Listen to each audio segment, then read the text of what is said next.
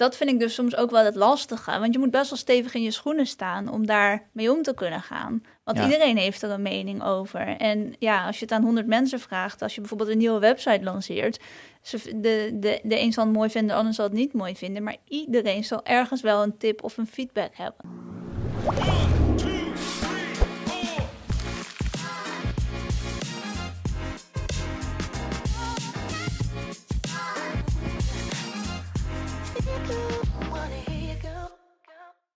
Hoi allemaal en welkom bij een volgende aflevering van de Marketing in Tech podcast. Vandaag zijn Niels en ik hier weer met een nieuwe stelling. Maar voordat we naar de stelling gaan, hebben we het natuurlijk altijd over een actualiteit. En ik ben benieuwd wat jou is opgevallen. De actualiteit die ik wilde delen vandaag gaat over een thema wat we al vaker hebben besproken.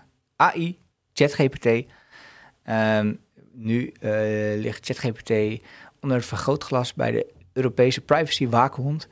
Um, wat ik wat, daarmee, uh, ja, wat ik daarmee wil zeggen is dat er gewoon heel veel aandacht is voor uh, ChatGPT ook bij overheden. Dat die markt momenteel natuurlijk uh, een beetje ongereguleerd is. Maar dat ik verwacht dat er binnen nu en een aantal maanden, want zo snel gaat het, toch wel wat acties zullen komen vanuit overheden om het wat te beperken. Hoe kijk je daar tegenaan? Want je hoort natuurlijk al vaker uh, dat de overheden zich ermee gaan bemoeien, omdat die nieuwe technologieën vaak ook heel beangstigend zijn. Dat zag je vroeger natuurlijk ook toen de auto kwam en zo. Um, moeten we eh. dat in, aan banden gaan leggen of ze gang laten gaan? Ja, ik denk dat de geest een beetje uit de fles is. Dat uh, je, ja, ik denk dat het heel moeilijk is om nog terug te gaan naar een tijd voor ChatGPT. Um, omdat die broncode gewoon beschikbaar is. En de, alle vernieuwingen binnen zijn al zoveel nieuwe toepassingen daarbovenop gebouwd in zo'n korte tijd. Dat ik niet denk dat je dat nog zou kunnen terugdraaien. Uh, dat we met elkaar als maatschappij nadenken over de impact van AI en de manier waarop we daarmee om moeten gaan. Ja, dat vind ik heel goed. dat, dat, en ik denk dat die discussie veel, veel meer gevoerd zou moeten worden. In plaats van dat het nu een beetje voor of tegen is. Het is, we, het is er, we moeten er iets mee. Maar het heeft wel echt impact op, op alle facetten van het leven. Ja. Dus, en wat is jouw uh, actualiteit, nou, Chantal? Toevallig gaat dat ook hierover. Oh, nee toch? En we wisten dat echt niet van elkaar. Want het valt mij op dat um, in het begin was het nog een beetje een klein groepje mensen die het heel, uh, heel ja, steeds meer ging gebruiken en vooral heel erg onder de indruk was. Maar wat ik nu in mijn omgeving en ook bij mezelf merk, is dat eigenlijk bijna nou ja, iedereen die ik spreek het echt weet toe te passen in zijn of haar werk. Dus niet eventjes een leuk van ook stel een vraag mhm. voor een boodschappenlijstje, maar echt het dagelijks gebruik om je werk makkelijker te maken. Zo had ik bijvoorbeeld van de week dat ik eigenlijk een lijst had met bedrijfsnamen, maar ik moest voor een import in LinkedIn uh, ook de LinkedIn-URL erbij mm hebben.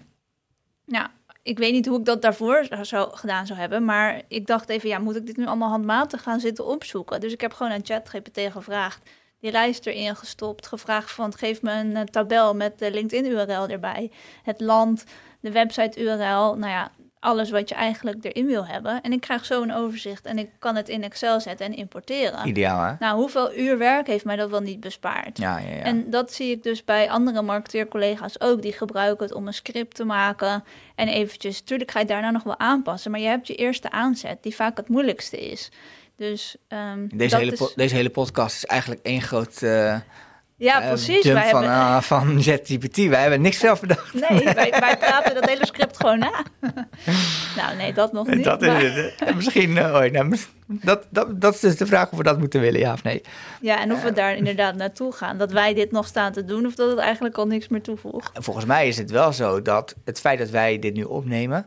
en dat onze stemmen zo worden opgenomen uh, dat er een nieuwe technologie zal zijn die, waarvan we gewoon zeggen: oké, maak dus deze setting na.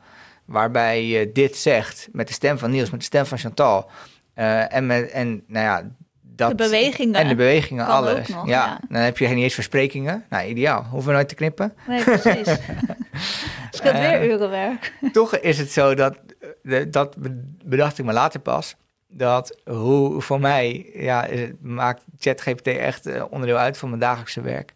Maar het grootste gedeelte van de mensen heeft het überhaupt nog nooit gebruikt. Nee. Dus eh, dat is wel, eh, dat laat wel zien wat, dat er, ja, wat er ook eh, kan ontstaan op die manier. Ja, zeker. En ik denk dat dat weer het voordeel is dat wij marketing doen binnen de IT, dat je toch sneller met dat soort nieuwe technologieën in aanraking komt. Ja, precies. Uh, maar dat klopt, ja. In, voor mijn gevoel gebruikt iedereen Ja, het, omdat dat in onze omgeving, of in mijn omgeving dan bubbel. is. Ja, Ja. alleen dat is natuurlijk helemaal niet waar. Nee.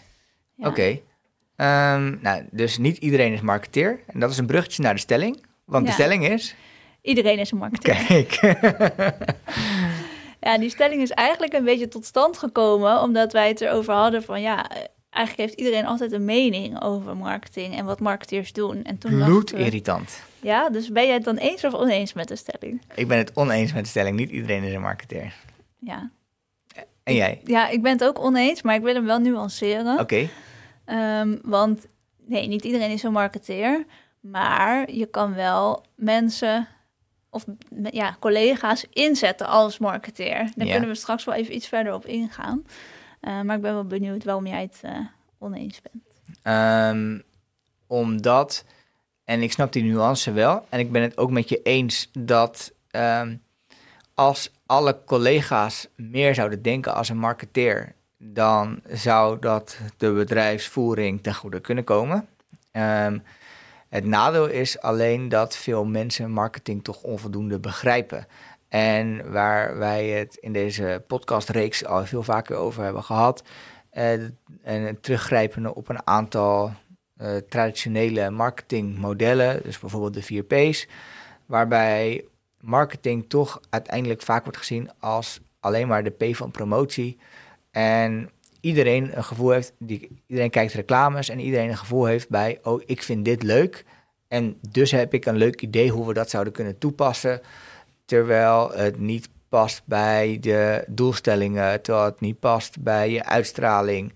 Zo had ik een keer een, eh, een collega en ehm, het ging over het verkopen van trainingen. En hij was zelf een trainer en een concurrent had een bepaalde website en die had een bepaalde aanpak. En toen zeiden van ja, wat zij hebben, dat is zo goed, dat moeten wij ook hebben. Iedereen, want als ik dat zou, als ik dat zou zien, zou ik meteen het afnemen. Toen vroeg ik aan hem, oh ja, heb je dan die training ook afgenomen? Zei, nee, nee, nee. Ik nou maar, dat is precies het probleem. Je moet kijken door de ogen van een potentiële klant en niet door wat jij zelf interessant en leuk vindt. En ja, hetzelfde geldt voor webteksten, waar ik ook wel discussies over heb gehad met mensen. Zeiden van ja, die teksten zijn te lang.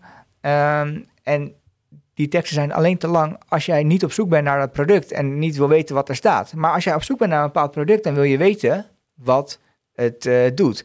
En het kan best zijn dat, dat zo'n tekst te lang is. Nou, wat je dan zou kunnen doen, is op, als een growth hacker gaan experimenteren. Lange teksten, korte teksten. Welke converteert het beste? Ehm, maar bij voorbaat zeggen, oh nee, die teksten zijn te lang, omdat je zelf al weet wat er staat. Ja, dat is gewoon een enorme valkuil, waarvan ik denk dat, ja, daar moeten collega's echt in worden opgevoed. Ik proef enige frustratie. Dus, eh, eh, Maar maar, herken, je, ja. herken, je, herken je die frustratie niet? Eh, ik je, bent zo, het wel. je bent zo lekker bezig, je, bent, je hebt mega druk en dan komt er weer een of andere Jodokus met een leuk idee. Ik proef nog meer frustratie. Nee, maar ik denk dat het lastig is aan marketing. Ehm, iedereen heeft er mee te maken als consument zijnde. Ja. We hebben het er al eerder over gehad dat eh, marketing is een soort, ja, het is heel veelomvattend. Dus er is niet echt een begin en een eind. Bij sommige bedrijven ben je ook marketing als je eh, de boodschappen bestelt, bij wijze van spreken. Ja, ja, ja, Dus ja, ja. ehm, het is heel breed. Dus daarom eh, ja, hebben, hebben veel mensen daar ook wel mee te maken. En ehm, het is soms wordt het denk ik ook nog niet eens echt als een echt vakgebied gezien. ja. Eh, we hebben het natuurlijk al eerder over gehad van een marketingopleiding is overbodig, ja of nee. Kijk, marketing is natuurlijk ook geen wetenschap. Dus het is ook vaak eh, experimenteren, waar we het eerder over gehad hebben. Ehm, je ervaring uit het verleden die je kan toepassen. Dus het is ook heel moeilijk te onderbouwen van ja, dit werkt wel of niet. Net als met die lange tekst. Je kan zo'n ehm, ja, experiment gaan doen en het daarna onderbouwen. Maar die tijd heb je vaak niet. Op het moment dat iemand naar jou toe komt met... ik ben het niet eens met dat deze tekst zo lang is. ja, precies. En dat vind ik dus soms ook wel het lastige. Want je moet best wel stevig in je schoenen staan om daar mee om te kunnen gaan. Want Ja. iedereen heeft er een mening over. En ja, als je het aan 100 mensen vraagt, als je bijvoorbeeld een nieuwe website lanceert, de, de, de een zal het mooi vinden, de ander zal het niet mooi vinden. Maar iedereen zal ergens wel een tip of een feedback hebben. Of een stukje feedback hebben. Wat soms ook heel fijn kan zijn. Ja, Uh, maar ja, als marketeer moet je denk ik wel goed kunnen aanvoelen en weten van oké, wanneer doe ik er wel wat mee en wanneer niet. Um, en ik heb die ervaring inderdaad ook wel, dat dat heel lastig kan zijn. En heb je een concreet voorbeeld waarvan je denkt... Eh, ik, wil, ik wil je vragen of je twee voorbeelden hebt. Eentje waarvan je uiteindelijk het gewoon helemaal naast je neer hebt gelegd. En eentje waarvan je echt dacht van... Oeh, dat is echt een goed idee. Fijn dat je ermee komt. Um, nou ja, bijvoorbeeld als we een, um, in het verleden dan een event gaan doen, dan moet je best wel veel dingen regelen. Uh, eigenlijk ben je gewoon een soort projectmanager of een event manager. Je bent inderdaad de catering aan het regelen, maar ook de inschrijfpagina, het werven van uh, deelnemers, uh, de opvolging. je zorgt dat de presentaties er allemaal zijn. Dus je hebt best wel veel aan je hoofd, dus de kans is ook wel groot dat je wat over het hoofd ziet. En in mijn geval kwam er toen iemand met het idee van ja, we gaan een aftermovie opnemen, maar is het ook niet leuk om een soort behind-the-scenes video op te gaan nemen? En de eerste reactie is dan van, oh, hou alsjeblieft op, We want ik ben het, druk. we Ja. hebben het al zo druk. Maar meestal laat ik het dan toch even bezinken voordat ik daarop reageer. En dan denk ik wel, ja, dat is eigenlijk wel een heel leuk idee. En dat is eigenlijk heel weinig moeite, want we gaan al een video maken. Dus dan moeten we gewoon wat meer beeldmateriaal maken en dan twee verschillende edits. En op die manier ehm, kun je dan ook wel inderdaad weer lering halen uit de feedback en de tips die je krijgt en daar wat mee doen. Ehm, en je andere vraag was wanneer ik er. Wanneer je het juist niet hebt gedaan. Ehm, ja, als je eh, wel eens een webinar georganiseerd waarbij dan gezegd werd van ja, dit gaat echt niet werken, hier gaan mensen niet naartoe. En dan heb ik het met andere collega's besproken dat dat onderwerp blijkbaar wel speelt bij de doelgroep. Mhm. En dan is het inderdaad ja, het ene tegen het woord tegen het ander. Ehm, toch ervoor gegaan van ja, oké, dan gaan we het toch organiseren. testen. Maar inderdaad test. testen met de slag om de arm van gaat het wel of niet werken. En dan zonder waardeoordeel, ja, dus tegen iemand nee zeggen en tegen Mhm. iemand anders ja. Ja, precies. En daarmee eh, daar ook zelf van leren. Dus ergens is het wel fijn, want het houdt je wel scherp. Want daardoor ga je dus wel kijken van... voegt dit webinar inderdaad iets toe? Speelt dit onderwerp ja of nee? Terwijl we anders dat misschien hadden gedaan... zonder daar heel erg op te letten. Maar soms is het ook wel eens lastig. Ja. Wat ik, ehm, de, het onderscheid dat ik probeer te maken, en dat, ehm, dat, dat voorbeeld dat jij gaf met die aftermovie, vind ik daar een hele mooie van. Maar de, de impact op eh, het totaal. Mhm. Dus een idee om eh, je evenement naar een hoger niveau te tillen, prima, fijn. Een idee waarmee je een hele nieuwe propositie eigenlijk zou moeten ontwikkelen, ja, niet zo prima, zeg ja, maar. of misschien prima over een half jaar. Ja, oké. Als ja. het, eh, eh, dat vind ik nu ook fijn met het eh, als marketeer agile werken. Dan kan je inderdaad zeggen van oké, we hebben de komende paar sprints daar geen tijd voor, maar we zetten het op de backlog. Doen we dan ook echt? ja, Van misschien is het ooit wel een goed idee of past het ooit beter? En dan kunnen we altijd terugkoppelen op het moment dat we er wel iets mee gaan doen. ja, En dan precies. voelen mensen zich, dat is misschien ook meteen een tip voor mensen die of luisteraars die ermee te maken hebben. Dan voelen collega's zich wel gehoord. Ehm, want je overweegt het, alleen het past gewoon even niet in je plannen op dat moment. Ja, precies. Oké, vind ik een mooie eh, afsluitende tip eh, bij de stelling eh, iedereen is een marketeer. Eh, volgens mij zijn we het erover eens dat niet iedereen een marketeer is. Dat je wel open moet staan voor de feedback van je collega's en van de ideeën. Ondanks het feit dat het misschien hier en daar, en daar heb ik wat frustratie over opgebouwd door de jaren heen, dat het hier en daar niet altijd past binnen je eigen plannen. Eh, maar dat, je, in, dat het gewoon goed is om altijd open ervoor eh, te staan. Ja, en dat je dus je collega's wel kan inzetten. Want ehm, zij hebben ook allemaal een netwerk. Zij hebben allemaal, eh, gaan ze naar verjaardagen, ze hebben LinkedIn. Dus als je je collega's wel weet te enthousiasmeren om over jouw bedrijf te gaan delen, dan heb je wel meteen eh, heel veel marketingcollega's. Je hebt wel gewoon een bereik, eh, ja, precies. Dus dat is weer een beetje de nuance in de stelling van eh, probeer ze wel in, in staat te stellen om dat te doen. Om, om het in mooie marketingtermen te zeggen, probeer engagement onder je collega's Ja. te creëren. Daar Heel kunnen we wel een keer een andere aflevering nog over opnemen, over hoe je dat doet en hoe je ze kan, in hun kracht kan zetten om dat Leuk. te doen. Leuk idee. Ehm, heb jij nog een succes of een les die je af, van afgelopen week, die je met onze kijkers en luisteraars wil delen?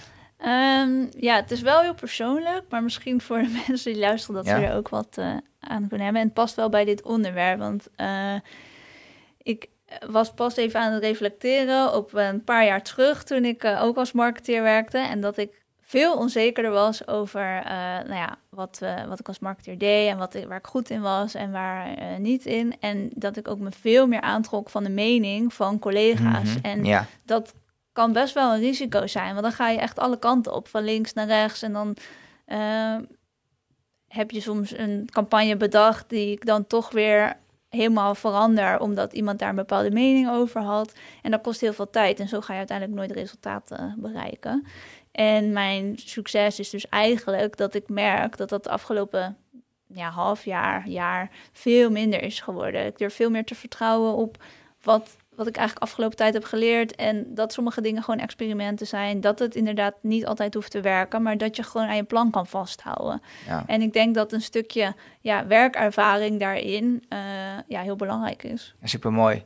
Ik merk hetzelfde ook bij bij de podcast eigenlijk. Mhm. Omdat we hier en daar stelling nemen ehm, op verschillende thema's.